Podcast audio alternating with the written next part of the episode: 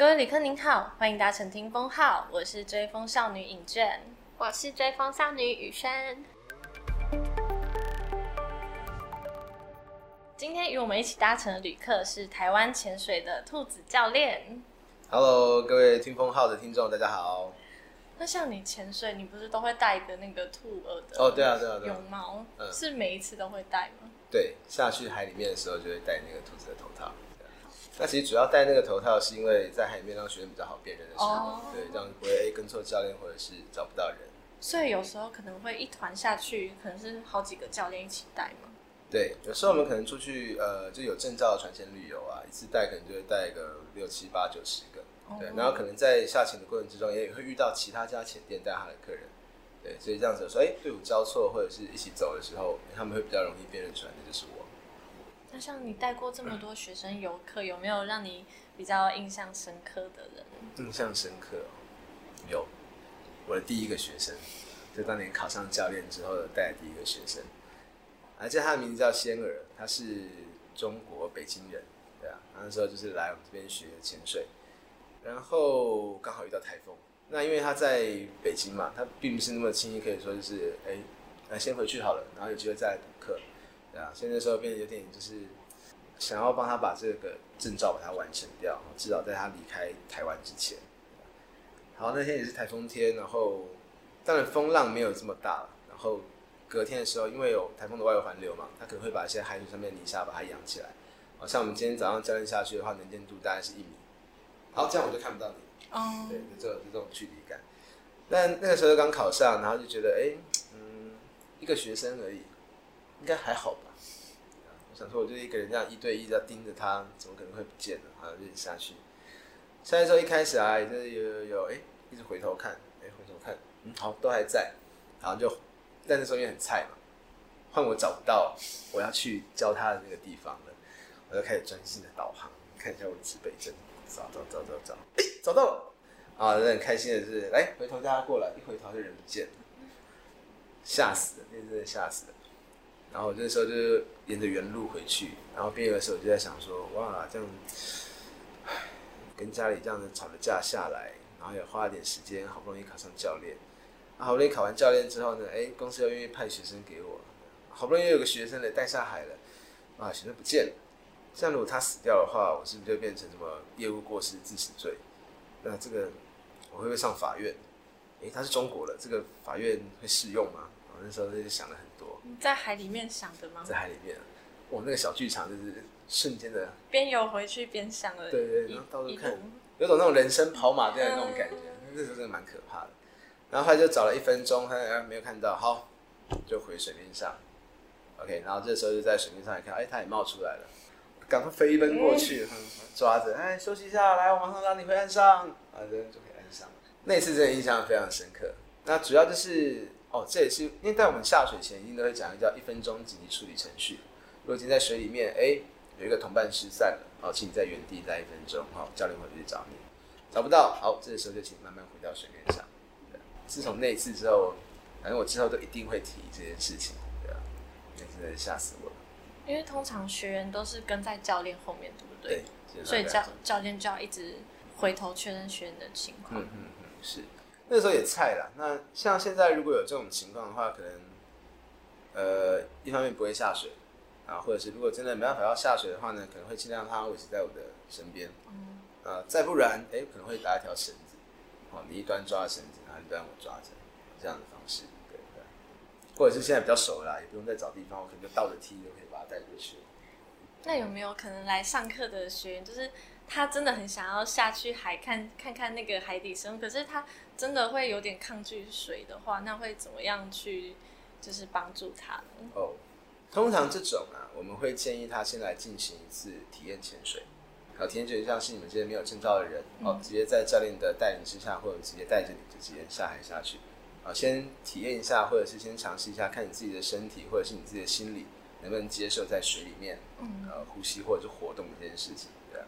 那如果 OK 的话呢，就可以介绍你。哎，那我们可以来报名考我们的初阶潜水员 Open Water 的证照。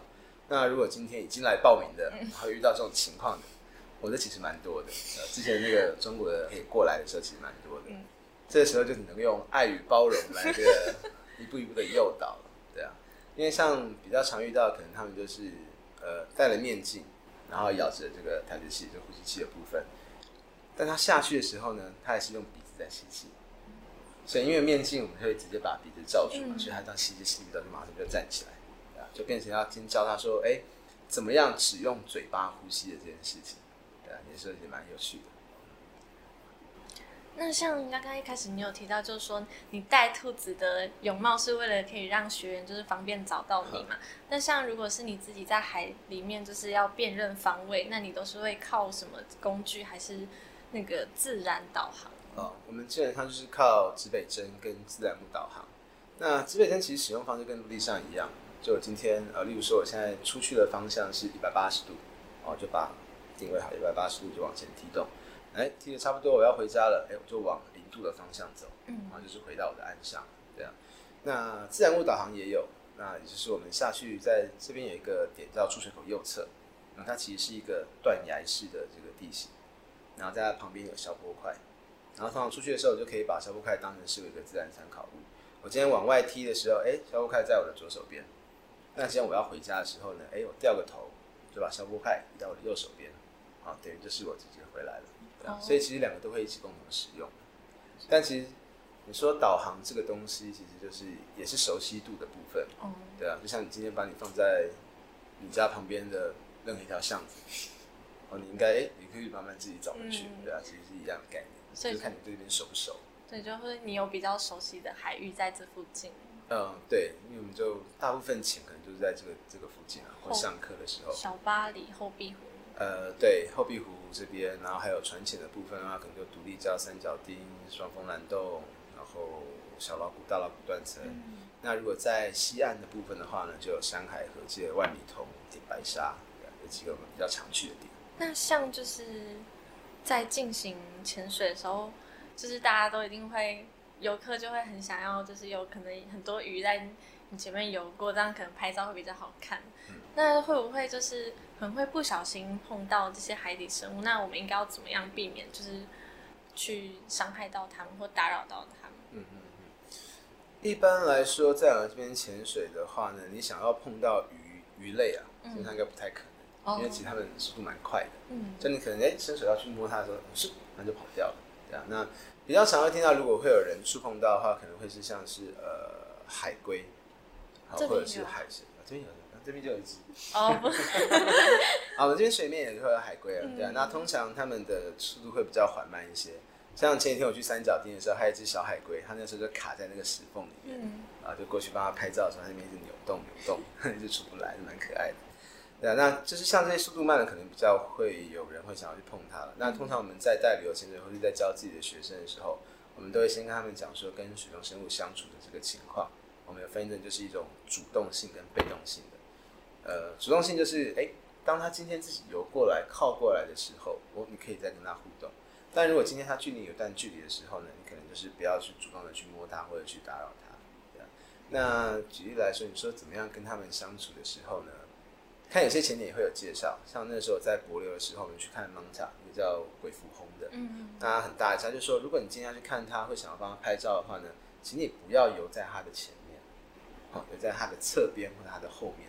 或甚至你就跪在原地，然后看它在那边游动，对啊。那其实跟水中的生物互动的话，我相信大陆潜水应该都有一定的概念了，对啊。那你说怎么样不去伤害到他们呢？那应该是说有一个东西叫中性。我们的潜水啊，大家一点懵。好，我们的潜水有分成呃浮力的部分，有分成正浮力跟负浮力。好，正浮力就是先拿个保丽龙啊，丢在水里面。哎，它会浮在水面上，好，这是正浮力。那现在一个石头啊，丢到水里面，哎，它往下沉，这是负浮力。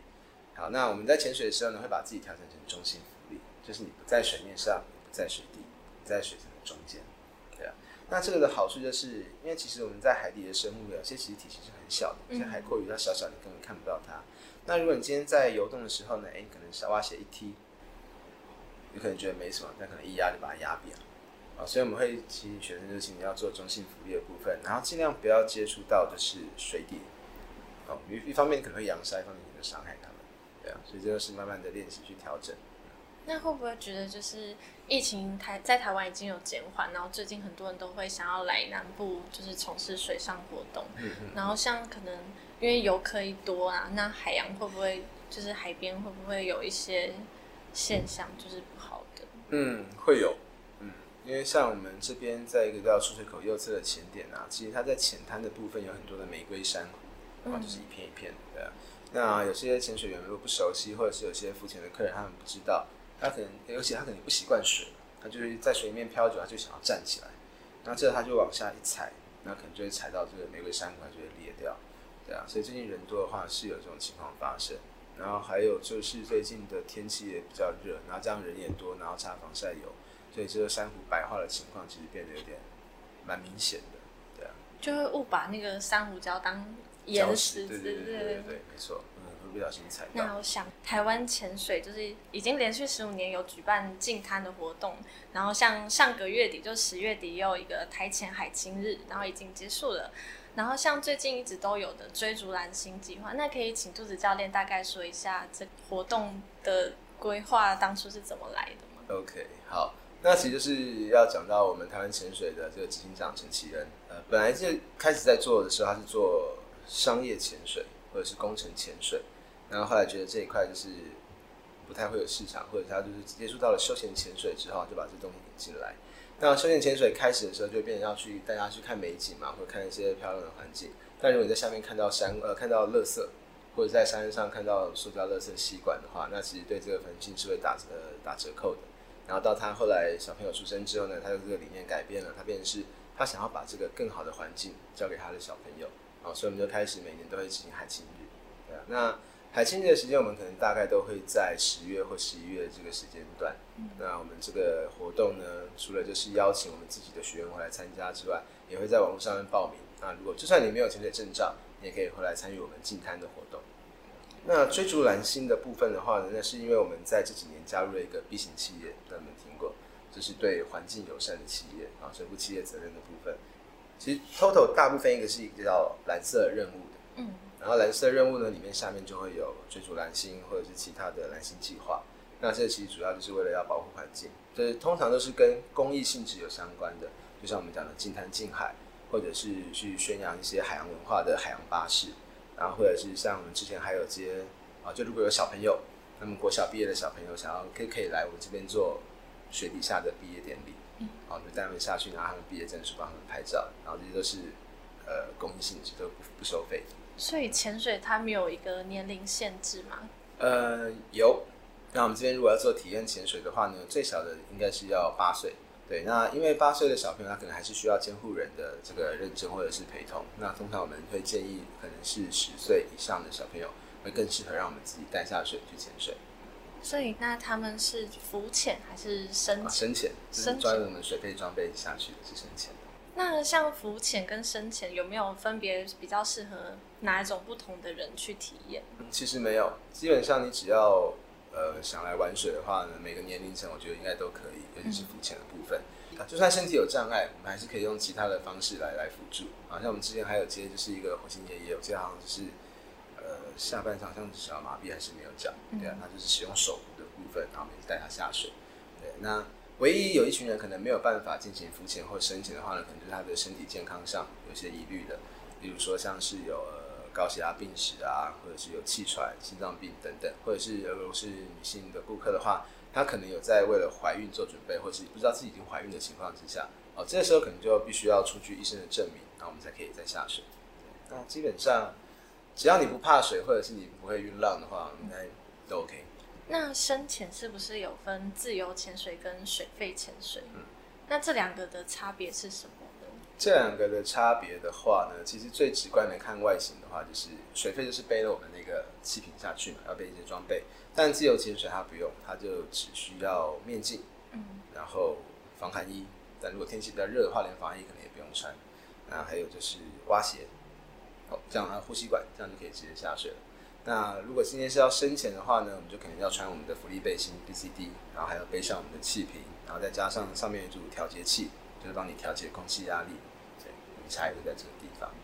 所以像是自由潜水就不用证照考证照。嗯，基本上我觉得自由潜水它应该简单来说就是，就可能是你自己在水面上玩水了，哦、对，就这种感觉。然后，但因为最近几年啊，这个运动变得比较风行一些些，嗯、但其实相对于水费来说啊，自由潜水它的风险性我觉得更高，因为水肺我们是可以带着气瓶下去嘛，嗯、你的呼吸至少有一定的供给，但自由潜水它就是凭着你在水面上深吸的那口气。哎，就下去，对，那所以那个感受会不太一样。那有没有可能最多维持可以维持多久？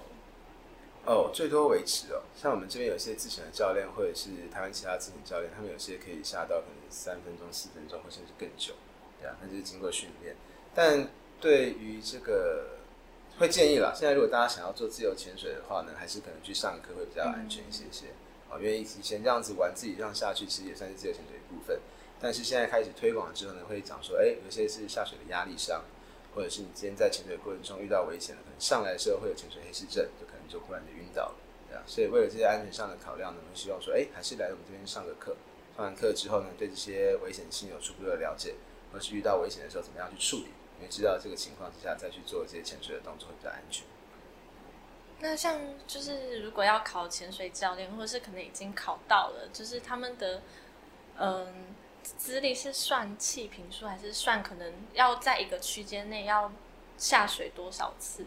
哦，关于这个，我们家的系统的话，如果你想要考教练，那就变成说你今天上完 Open Water 初阶潜水员的课程，取得执照之后，至少需要半年的时间，然后才可以考教练。那在考教练之前呢，还有一个就是要考潜水长。潜水长它就有一个设定，就是你今天要考潜水长之前，你必须要有四十支气瓶的这个经验。然后到你毕业潜水长实习结束之后呢，要你达到六十支，OK。然后接下来从潜水长要在考教练的时候呢，会要求你要得到一百支气瓶的经验，啊，就累积这个部分，对啊。那其实，呃，这是对考教练或是你要把这个东西当你的职涯来发展的时候，它会有这个数量限制。嗯、但是如果今天我们是一般的潜水员的话，当然气瓶会是我们参考的一个一个一个数字，就可能说，哎，你今天来旅游潜水，哎，请问你潜过几只？啊，就让他自己心里有个底，然后或者是知道说，哎，你的证照在哪一个阶段？但这有时候也是也不太一定，因为搞不好，哎，你今天潜一百只，然后你潜五百只，搞不好你是一年潜一百只，哦，但那个宇轩可能是十年潜五百只，哦，这样的数量其实这样比起来的话，可能相对来说，你的经验可能或者是你可能更熟悉这个东西，嗯、对啊，所以有时候只是一个参考。那一切都是下水之后就会化回原形了。那我想问一个很笨的问题，就是一只水，一只那个气瓶大概可以潜到多深，还是潜潜多久？好，一般来说，我们在呃 PADI 的休闲潜水这个情况里面呢，我们建议你下潜的最大深度不要超过四十米。对，深度是建议不要太，因为下到四十米的时候，其实你消耗空气的速度会变得很快。嗯。然后另外就是呢，体内的氮气也会累积的很快，那可能就会产生减压病啊，或者是一般来说我们叫潜水夫病，不知道有没有听过？有。对，OK。好，那所以这个东西其实因人而异，因为我们的气瓶其实也有分大小，它有分十二公升、十公升跟八公升的容积的部分。那如果一般来说，我们都是背十二公升下去。那在每一个深度，其实刚刚有提过嘛，下得越深，消耗空气的速度越快，或者是比起来，哎，你们比较稍微比较小只一点，然后我稍微比较大一点，我消耗空气的速度也会比较快。所以这有时候其实是因人而异。哦。但一般来说，我们如果一般去做旅游潜水的话，可能时间大概会抓在三十五到四十五分钟这个时间。那像兔子教练，你以前是在，就是你的老家在台北，以前是从事金融业，然后现在转换跑道当潜水教练。嗯。那你为什么就是中间会有这个转换？那个时候其实主要是因为我大学的时候念的是气管，然后后来出了社会第一份工作就是会计，然后后来就也是会计相关的，就写财务报表，然后再辗转的从。租赁公司，然后进入到银行业，对啊，那那时候其实一直都做的也算是很很顺嘛，因为反正就是一直工作，然后工作性质内容也差不多，累积了好多年经验。但有一天就是觉得，嗯，就这样嘛。对，我每天就是面对的数字，或者面对的客人，然后哎问他们要拨款，或者是哎再跟他要财务报表，然后回来熬夜加班，然后这样子工作，就会觉得好像。这可能这不是我要的，或者是我以后还要再继续这样子的活下去嘛？对啊。所以后来我记得那时候在银行，我辞掉之后就开始环岛。哦，因为在这之前我还看了一本书，叫做《让天赋自由》，然后里面他就讲说，你可以去找找看你自己的兴趣，或把你所有事情全部都做完。想看电影啊，想要打电动啊，想要什么骑车啊，或者旅游啊。当你把所有你想做的事情做完之后，你还会想做的这个事情，可能就会是你的兴趣。那接下来你就看这个兴趣呢，能不能让你吃饱饭？他说哦，好，那我们来试试看，好了。后来发现我没有兴趣，因为全部的时间都在工作上面，对啊，所以那时候就开始环岛。那环岛的时候就骑着我摩托车，然后后来就一路从宜兰花莲那边下去，然后后来就到了绿岛跟蓝屿，然后在蓝屿我就做了我第一次的体验潜水，嗯，对啊，然后那时候就哇，超好，对啊，就后来也不小心在蓝屿就一口气就待了一个礼拜，对啊，然后后来回来的时候再往继续往南骑，然后就到了垦丁。我还记得那时候就住在背包客栈的大厅的时候，就看到墙上有一个海报，就写台湾潜水，然后就想说哦，那我就来去学个潜水好了，然后再骑摩托车去学潜水，就拿到了 Open Water 的证照，对啊，还是很好玩。就那时候就真的觉得哇，这个东这个活动真的是非常的有意义。嗯，我希望下次有机会带你们两个下去的时候。可以体会我这种兴奋感。有，你现在看起来表情非常，还是有当年那种感觉，瞬间发光的感觉，对，真的很有趣。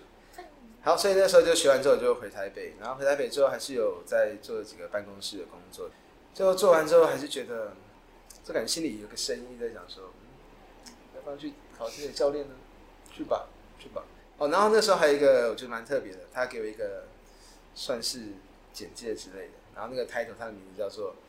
From he from zero to hero，啊就，哎呦，那个 slogan 下的蛮好的，感觉蛮帅的，对啊。然后后来就把家里东西整理一下，就下来这边，对啊。那当然，就那时候家里也有稍微反对一下，因为毕竟哎，在银行本来还想说就是休息一下，然后可能再继续其他的金融产业，然后继续工作，对啊。怎么会想要去当潜水教练？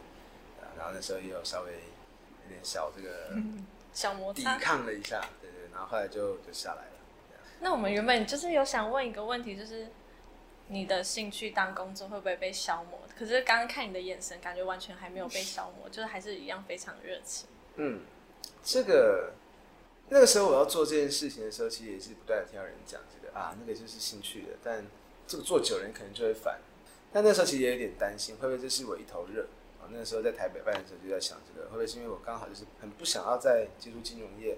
所以我才会找到一个很喜欢，好像很喜欢的，然后就跳进去了。那现在事实证明，我觉得应该还 OK 了。应该这样讲，就是潜水里面那个无重力的那个感觉，我非常的喜欢，就有点像你在真的在飞的那种感觉。有时候可能回台北去一个礼拜，就可能这个礼拜没有，就是放假了，然后没有碰水。然后当我再回来再下潜的时候，我会有一种怀念感，或者是真的自己在飞行的那种感觉。就看到其他人在你的下方，然后你可以自己稍微吸点气，然后到上面来看，像那种老鹰在看着麻雀的那种感觉，那种飞这么低。然后另外就是潜水这个活动，这个运动啊，它会让我有一种热闹中的孤独的这种感觉。此话怎讲？问好。就因为我们下去潜水啊，基本上不会建议你一个人下去，啊，一定会要有潜伴，所以可能会有两三四个、四五个，然后会是一个群体。但在水里面的时候呢，因为没办法讲话嘛，嗯，你现在只能够只听到自己在呼吸的那个泡泡的声音。用比手势的。对，用比手势的部分，就不会有人吵你。嗯。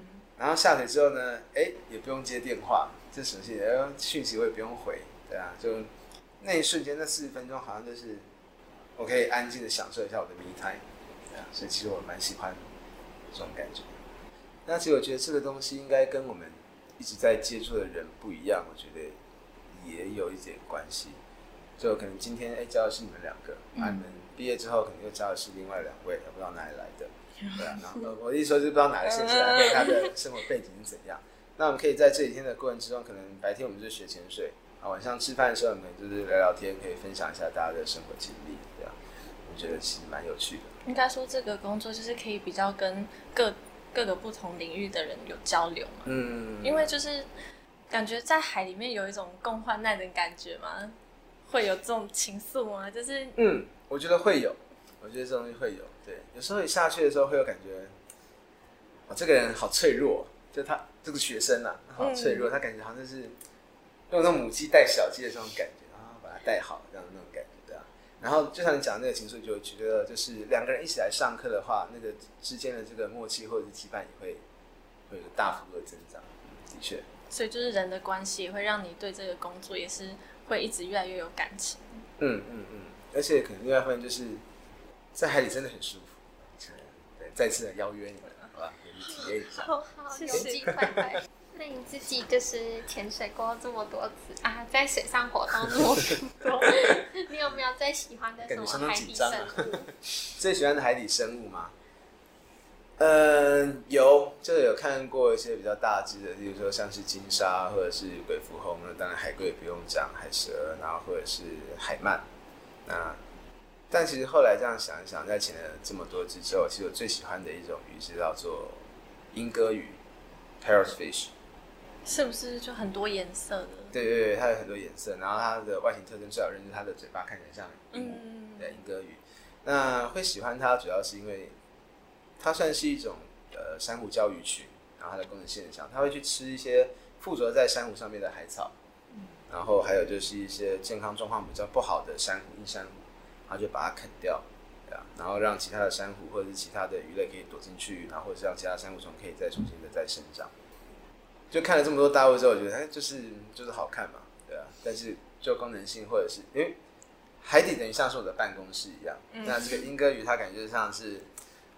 帮我整理办公室的这个好伙伴，对啊，所以我现在看到它就觉得很亲切。所以这边也提醒各位听众，就是如果我们今天去呃海产店，或者是你想要吃海鲜的话，会希望你们尽量避免使用鹦哥鱼或者是类珊瑚礁的鱼群，因为它是对我们的珊瑚礁保护，它是有一定的功能的。因为我知道莺歌鱼好像就真的是在海产店有看过，有看过，对啊，对不起。好，下次就不会了。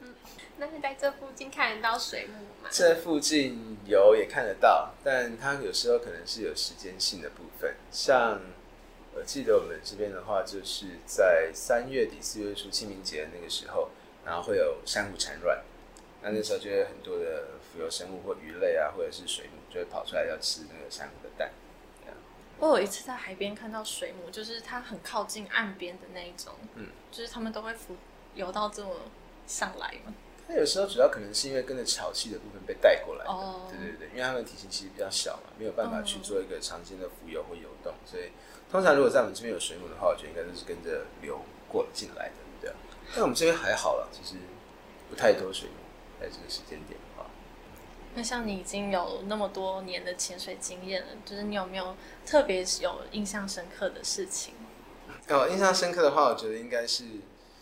呃，第一次在帛琉做放流潜水的，放流潜水就是你下去，然后就是跟着流走。那一般来说，我们在潜水的时候啊，是尽量避免遇到流了，嗯，因为流等于就像是你在，嗯，哦，在台风天里面逆着风往前进的那种感觉，哦，所以这样踢的时候就会很累，对啊。嗯、但如果你先去那边，我就专门去做放流潜水的话呢，就等于是先跳下去，然后就跟着流走，所以你什么都不用做，你就可以把手这样插着。哦。对啊，就很像在玩滑水道吗。对对对对，就那种感觉，然后就整个这样往前移动，对啊，那个其实蛮有趣的。那你怎么会知道你之后会到哪里呀？哦，会知道地形啊。哦。对，因为它可能呃，简单来说，它地形可能就像一个水道，就旁边两边是礁石，然后就顺着这样出去之后呢，等到那个水道结束了之后，这个流就会变缓，你就会慢慢的停下来。那这时候你再往两边游，然后再打浮带上来，然后请船只来接我们。对这个其实也蛮有趣的，因为那时候我在当导潜嘛，然后我们就跟客人讲说，好，这边等一下下去的时候呢，这个潜水大概是三十五到四十分钟，我们就稍微看一下后面的景色，然后怎样怎样，啊，结果那天的流超强，就一下去，咻，五分钟，我已经到底了，到海底，呃，就是到我的路途结束的地方了，嗯、对啊，因为那些流太强，我什么东西都来不及看。那个说哦，那边有玫瑰珊瑚，然后哦，那边海龟，然后全部人一起往外跑，对啊，所以就变成我要在想说哇，那剩下这个三十分钟我要怎么办？很像那个在坐游览车，啊对对对，好旁边是什么，就赶快带过去，瞬间就不见了，对啊，然后后来就在外面就是漫无目的的稍微游了半个小时，然后看一下哦，这边有鲨鱼啊，鲨鱼宝宝好可爱，然后拍张照啊，哎呀，还有人想看什么？来再看这个好了，这边有小丑鱼，然后哦 Jackfish 啊弄完，那次经验蛮深的，挺好玩。那那个洋流是跟可能恒春这边的落山风有关系吗？还是哪个季节有洋流？哦，你说我们洋流的部分嘛，嗯、其实每一天都有洋流了。那我们今天就是我们在北半球，其实就是走北太平洋环流嘛。所以台湾的话，这边会碰到黑潮，嗯、黑潮的主流跟黑潮的支流。那主流就是在花莲外海的地方，它就会往日本走。那切进来台湾海峡这边呢，就会有黑潮的支流。然后再加上我们的呃中国沿岸的话呢，它会有一个大陆的逆流。所以其实，在台湾海峡这边，尤其是在澎湖那个地段，其实流是比较乱。好，这边讲到落山风对流的影响嘛，那其实也是会有的哦，因为我们的帮我想象一下，落山风从山上这样吹下来。它刚好就是越过我们鹅銮鼻的那个部分嘛，下来之后就直接吹到你的内湾，就是南湾的那一块。那今天表层上的海水啊，它被吹走了，这个时候呢，其他的海水就会从深处的地部，就会变成永生流，所以它就会产生洋流的部分。所以流就是从下面这样往上。对，它会从下往上。那其实遇到这个永生流，对潜水员来说是有点危险的，嗯，因为我们呃刚好提过减压病、潜水夫病。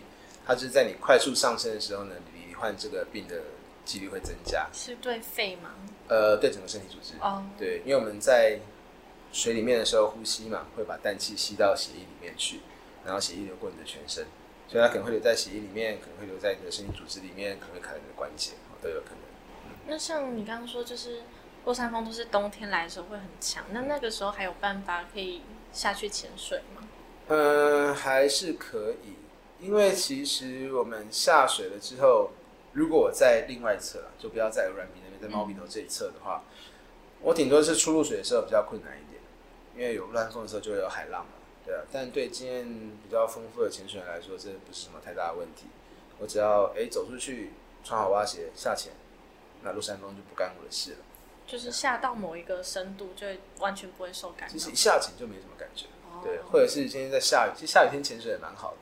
反正你在路上也不能干嘛嘛，就躲到水里面去。哦，反正也是上来也是湿的，对对对，下去也是湿。然后说如果没有风浪的时候，你可以抬头一看，哎，看到是还一滴滴滴滴的那边滴，还蛮漂亮的。那如果就算我不在鹿山峰的这一侧潜的话呢，我们也可以到西侧去，因为刚好就是背山嘛，所以这个时候或者是它也是顺风，所以它就不会有浪的问题。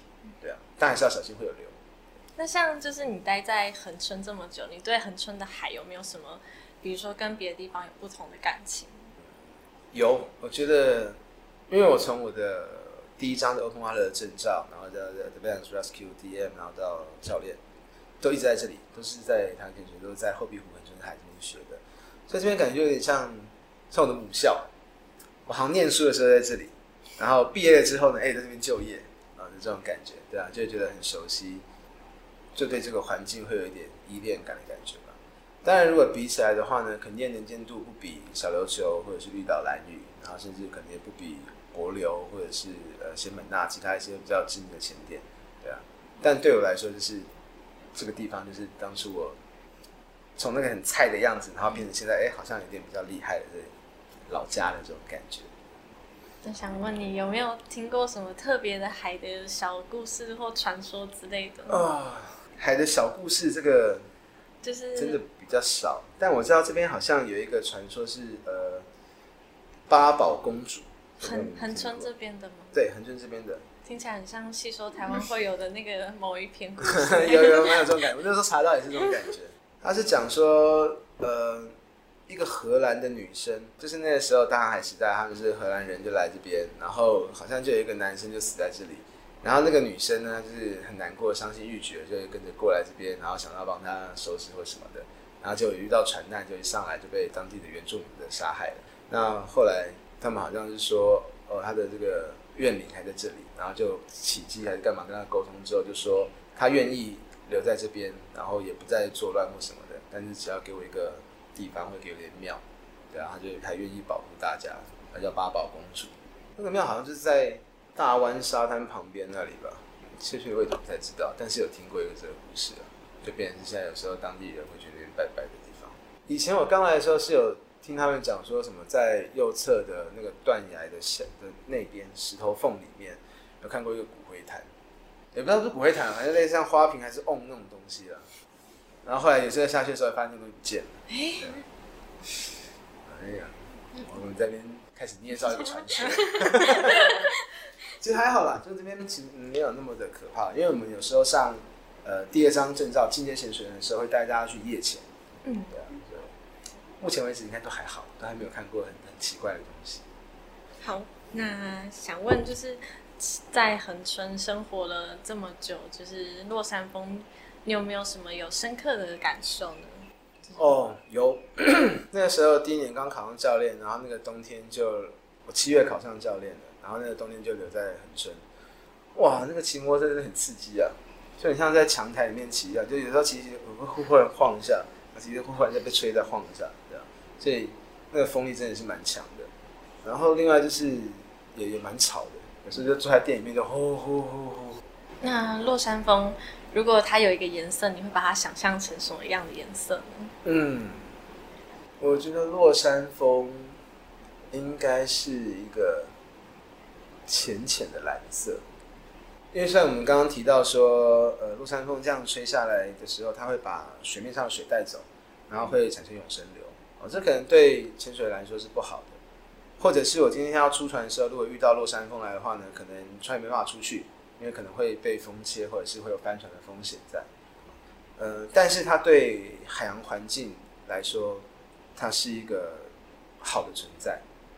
因为等落山风强的时候就没有办法，潜水就没办法下去。那这个时候海洋生物就不会被打扰。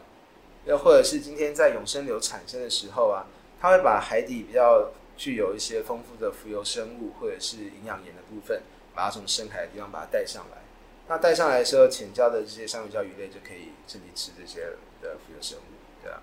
嗯，虽然对我们人类来说，落山风是一个有点讨人厌的存在，但我觉得它可能对我们的海底环境或恒春这边的鱼类生物来说，会是提供他们一个休养生息或者是大快朵颐的一个时刻。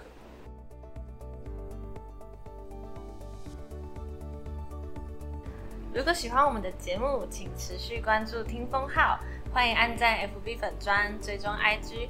感谢你的搭乘，我们下次见，拜拜，拜拜。